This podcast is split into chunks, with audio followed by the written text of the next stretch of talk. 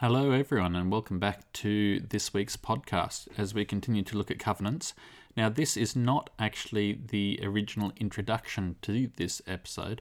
Uh, when I sat down to do the edit on this episode, I found, alas, that um, uh, Lachlan's recording and Luke's recording and Ken's recording were, were there as good as gold, but we record each from our own houses, and my own recording has vanished from the face of the earth. I can find no evidence that it even ever existed. I, I can't find um, the, the directory on the computer where it was saved, and it's not in my list of recent files, and it's, it's not uh, available to be recovered.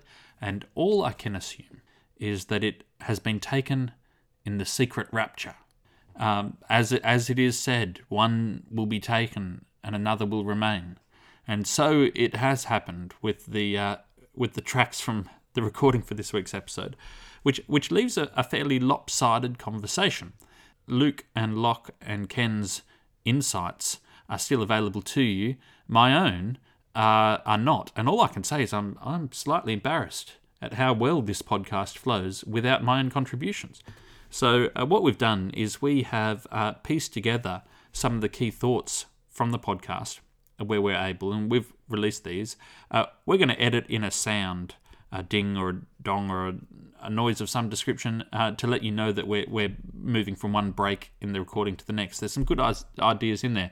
Um, just before we get in there, I'll give a rough rundown of what my own contributions to the conversation were under broad categories. Uh, we were looking at the call of Abraham, and uh, particularly the part of that call and covenant where Abraham was told he would become a blessing, or through him all nations in the world would be blessed.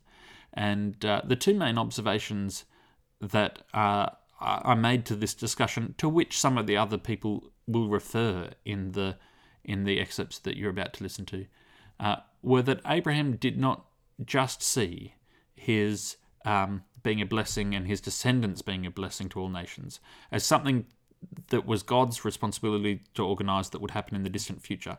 Abraham actively worked to be a blessing to those around him. And, and we refer in this story to uh, the account of where Abraham rescued Lot after he had been captured, and Abraham refuses to be paid for that. And then uh, we, we dwell a little bit uh, on the story several chapters later in Genesis where uh, Sarah dies and is buried. And Abraham negotiates for a place to bury Sarah. And I'd remembered that story. Uh, I'd remembered that Abraham had purchased a tomb. What I, what I had not remembered, and that came out in our discussion, is that Abraham was offered many times to uh, to take the tomb free of charge. Uh, the Hittites and, and the people to whom he spoke said, No, they said, You are a prince among us. You can bury your wife in any of our tombs, choose the best tombs.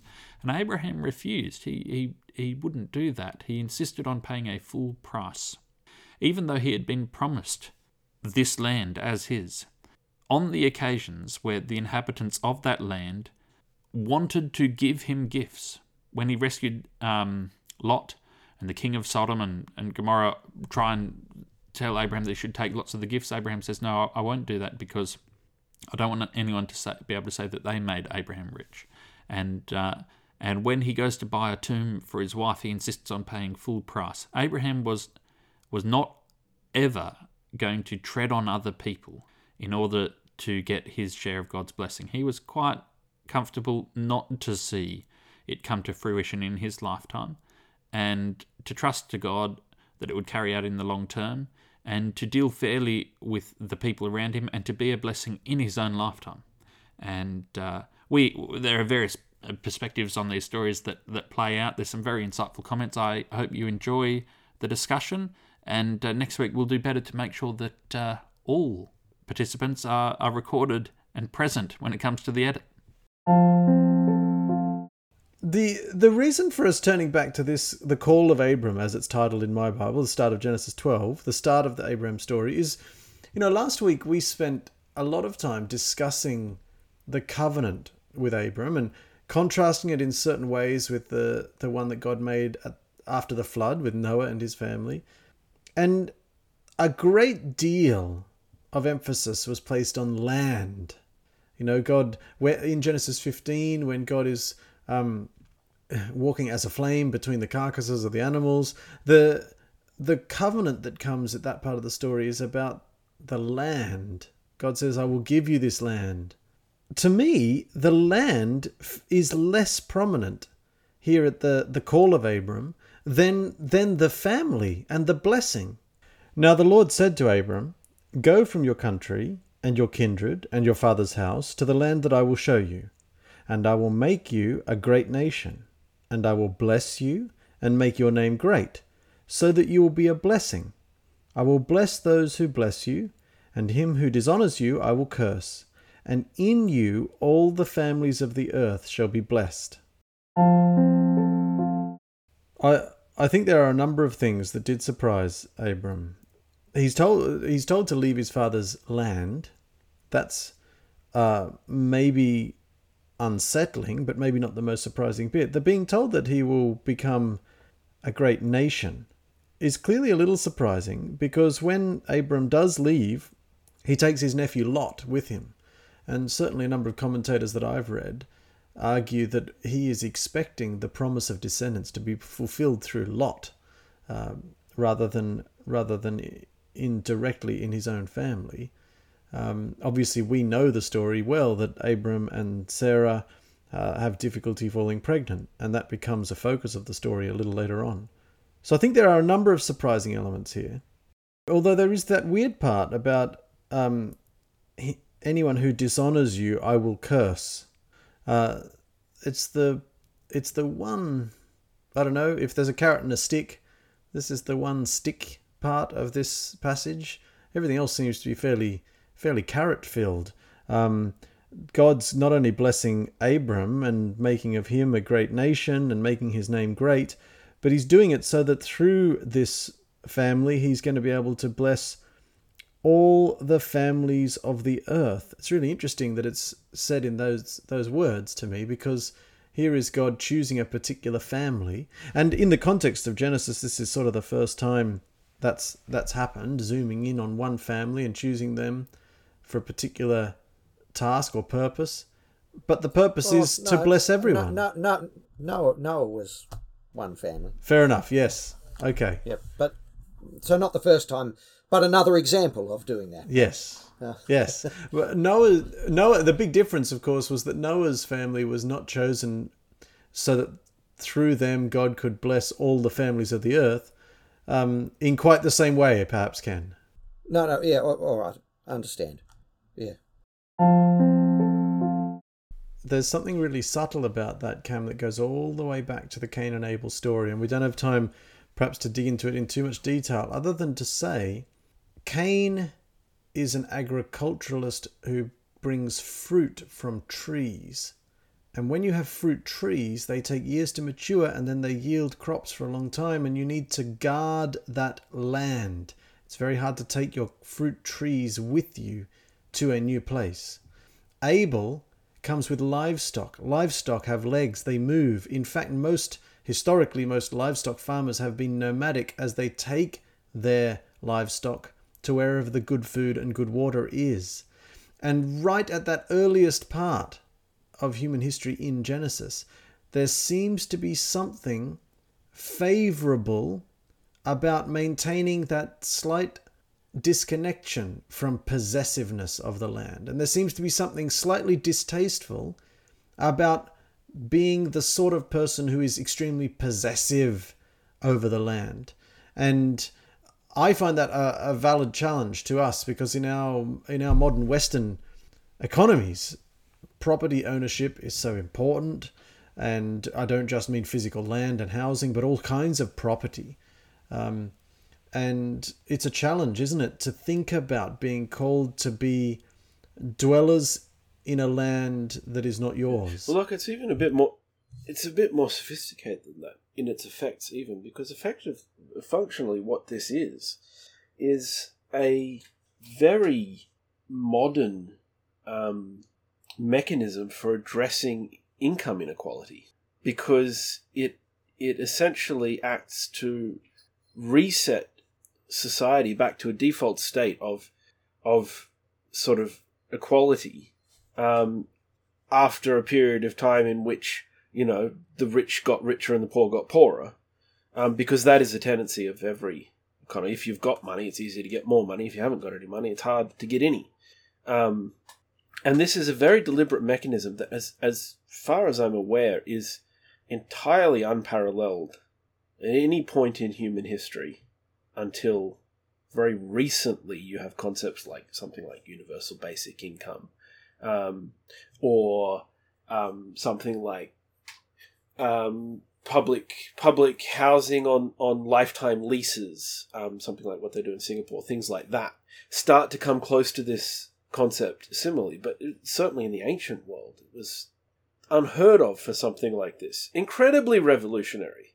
Interestingly enough, um, uh, it's in the Australian Capital Territory. Uh, you don't have freehold ownership uh, like uh, in the other states and territories in Australia. Uh, when you buy property, you buy a 99 year lease. Um, so half, uh, twice the period in those texts. This idea of distributing, being an agent of blessing, being blessed by God so that through you God can bless the world. This is central. It is the central component of the call of Abraham, of God's initial promise to Abraham. Um, I, the temptation we've commented in the podcast before, but it bears repeating that the temptation is very great to stop reading halfway through. And I will make of you a great nation, and I will bless you and make your name great. It's so tempting to stop there and to become the proud owner or possessor of some special blessing. Um, you know, I think Adventist Christians have found it very easy to yield to the temptation of feeling that that we are especially blessed by God because of obedience to all Ten Commandments, for example, or or the the gifting of certain messengers um, in our in our history. What we, what we should be obsessing about is not whether we have the blessing, but whether we are being the blessing.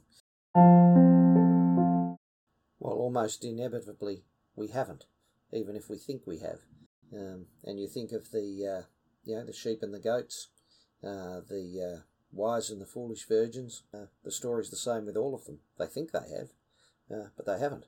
Uh, so perhaps there's a great warning in that for us.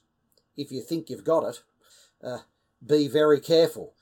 I find it quite interesting in this context to contrast the call of Abraham and God's message, God's clear message there, with the focus of the covenants. Uh, and I'm, I'm, I actually think that this call of Abram in Genesis 12 has the hallmarks of of a covenant, as we've been discussing it, but it it just happen in my translation at least it doesn't happen to use that word to describe what's going on but genesis 15 certainly does but in genesis 15 we looked at this last week the issue is about the land god says to abram um, know that your offspring will be sojourners in a land but then after 400 years, I will bring judgment on the nations that they serve, and they'll come out with great possessions. But as for you, you'll be safe. And then God says in again in Genesis 15, this is where the word covenant is used. God made a covenant with Abram, saying, To your offspring I will give this land. And we commented last week how much land that seemed to be, a great amount. Genesis 15 is obsessed with the land, not with the blessing or the mission. Because if you think about it, the original call of Abram was a missional call. I'm going to bless you so that you can be a blessing to others.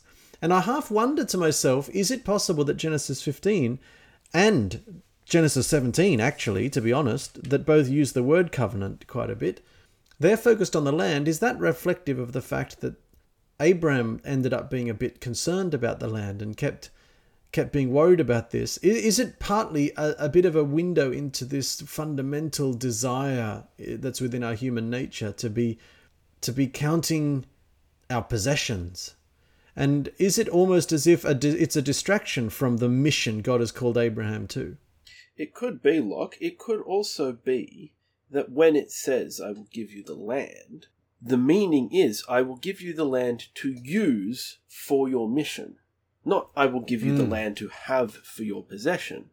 Um, because the idea I will give you the land to have for your possession And the concepts that that we've just looked at in Leviticus are quite contradictory because it makes it very clear in Leviticus the land isn't your possession. You are permitted to use it under these conditions, and you're expected to use it to fulfill your role. Um, And it could it could be that we could read it that way. You know, if I give you something, it's not always necessarily as a possession. I can give it to you to use. I can give it to you to borrow. Uh, I can give it to you as a punishment. Uh, there's all sorts of ways I can give you something.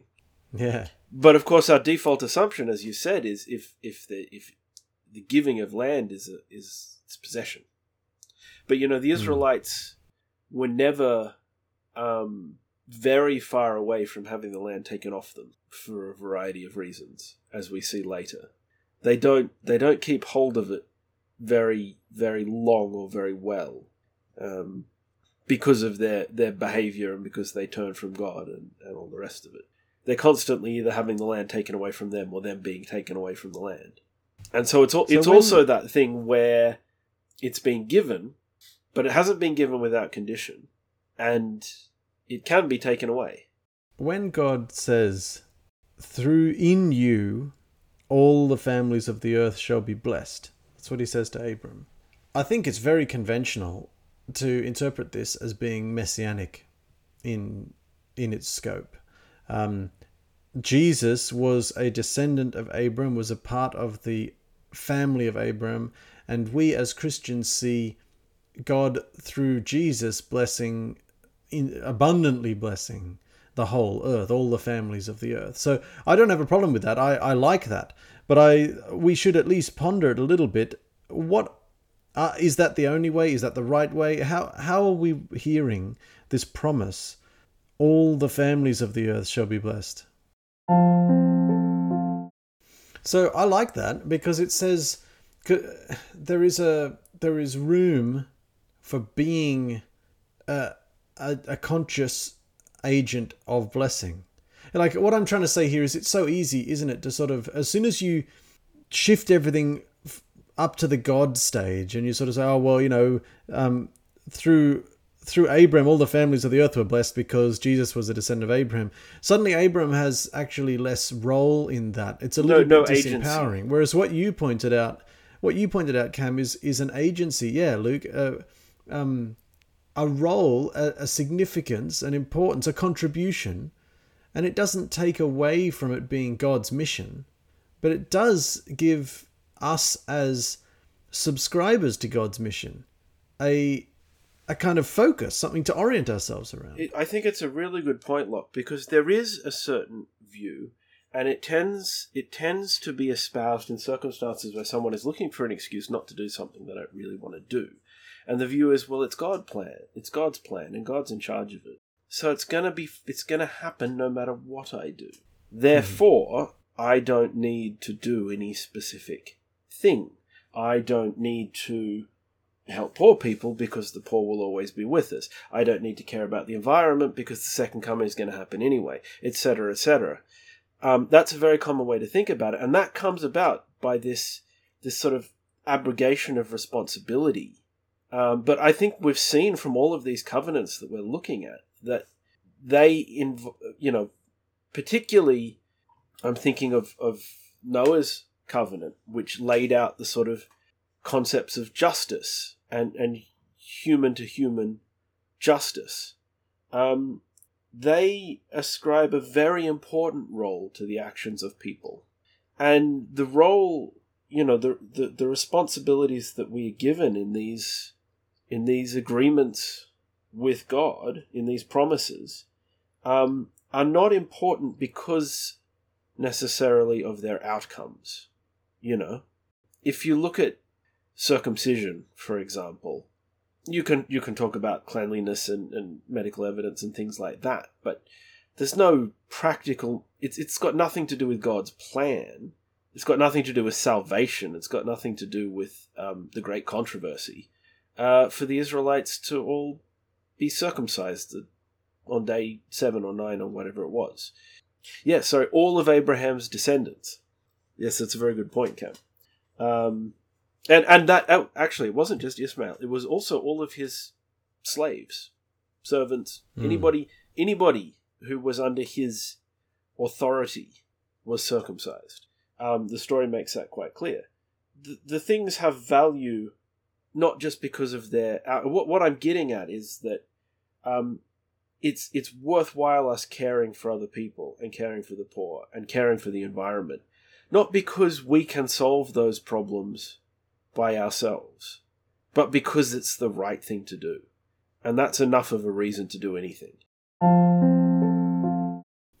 Yeah, the story highlights that, that God really is serious when he does include Ishmael in the promise that he's promised to Abraham's descendants. Like he says, he says, Abram, I will I will give a blessing to your son Ishmael. And then this story follows straight away to highlight sort of tangibly re- reinforce that message. And there was a phrase there, Cam, fear not, or do not do not be distressed. God said to Abraham. And that's that's echoes Genesis 15 starts with the same thing. This is this is the chapter we talked about last week. We keep coming back to the first covenant passage with Abram, and it starts with, "Fear not, Abram. I am your shield. Your reward shall be very great." But Abraham said, "O Lord God, what will you give me? For I continue childless." It's it's a story of Abraham is concerned and perhaps confused. He's a bit agonized. Uh, At that part of the story, it's obviously before the children have been born, and it's just after Abraham has rescued Lot. So there's a, a lot of distress, and God is using this phrase, don't be afraid, don't be afraid. It seems to be a little bit of a refrain that comes out through the story. The, the lesson invites us to ponder what it means for God to say, I am your shield to Abram. Uh, it, it cannot mean, obviously, this is my comment, it cannot mean that God prevents any hardships from coming up in Abram's life. Or perils. I mean, we were just talking, and I can't recall now if it was before or after we started recording, um, about the battle. You know, he, he goes into battle um, to rescue rescue his allies. Um, leads a very Hmm. daring night assault with a, a small force against a much larger one, and comes out victorious. Uh, it's not the sort of thing that uh, you would say is particularly safe. Yeah. Yeah, so it's an interesting it's an interesting phrase that God uses there. I am your shield. Um, I I read it as harkening back very much to the blessings that were mentioned in the um in the initial call of Abram. You know, God says, "I will bless you," and now He's saying, "I am your shield." I was going to add add to that, Cam. Um, it makes me wonder if he's not um, he's not being very careful also to to um, make sure that what he receives is coming from God and not from other people. Because there's there's a bit in um, Genesis 14, the end of Genesis 14, um, when the king of Sodom basically offers Abraham all of his goods as a reward for saving his his people, um, and Abraham refuses um, to take anything of his, uh, lest he should say, "I have made Abram rich."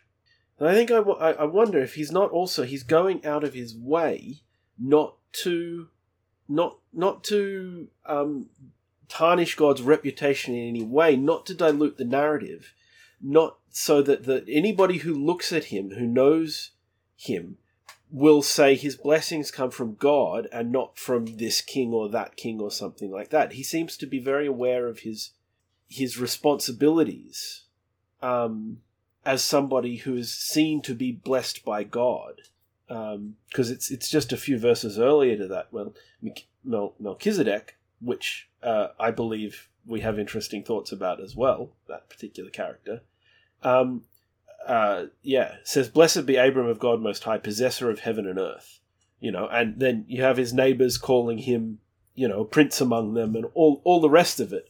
Um, Abraham seems to be very determined to to make sure God is getting the credit for this, as it were, and that na- and that that narrative is is upheld.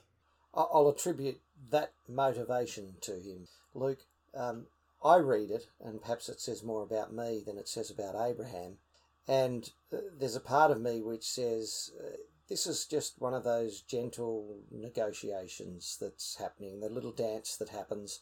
Um, and um, they are saying, uh, look, we really honour and respect you um, because of who you are. We will, of course, give it to you.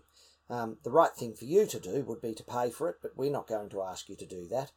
Um, and, uh, and and Abraham's uh, saying, on the other hand, um, well, I couldn't accept generosity like that. That's far too generous. Um, uh, I I have to pay my way, and he's doing that so that he's actually not in their debt, um, and that people can't come back to him. Now, again, I say that probably uh, demonstrates more about me and about an unwillingness that we have to be vulnerable and to be. Well, I, I think debt. either way, though. Ken, it it um it seems from all of the stories uh, that, well, many of the stories, I wouldn't say all. You've got things like the story of what he his deception in Egypt, which was not. Um, and interestingly, Isaac does a very similar thing later on uh, with Abimelech, um, almost identical, in fact. Um, but his his conduct in dealing with other people is is exceptional. You know, uh, it is un- unusually um, um, not what's the word I'm looking for. Cut out this pause. It's it's. I want to get the word. It's um, uh, honorable, integrity. Um, uh, yeah, I keep thinking upright, but that's not quite the right word. Um, it's unusually ethical. Yeah. Okay. Hmm. There's one other aspect here, Cam. Thanks for drawing our attention to this story in Genesis 23. Uh, it's a long time since I've paid it much attention, but notice what Abram says at the start of these negotiations. He said to the Hittites, I am a sojourner and foreigner among you. Give me property among you for a burying place. And what was said in Genesis 15? God had said to Abraham, Know for certain that your offspring will be sojourners in a land that is not theirs now, I, I think one aspect of this also could be Abraham is now seeing the blessing and the promise starting to be more tangible, and he's wanting to identify with his descendants, with his people of blessing, the nation that he is to become. So he's identifying as the sojourner without the land.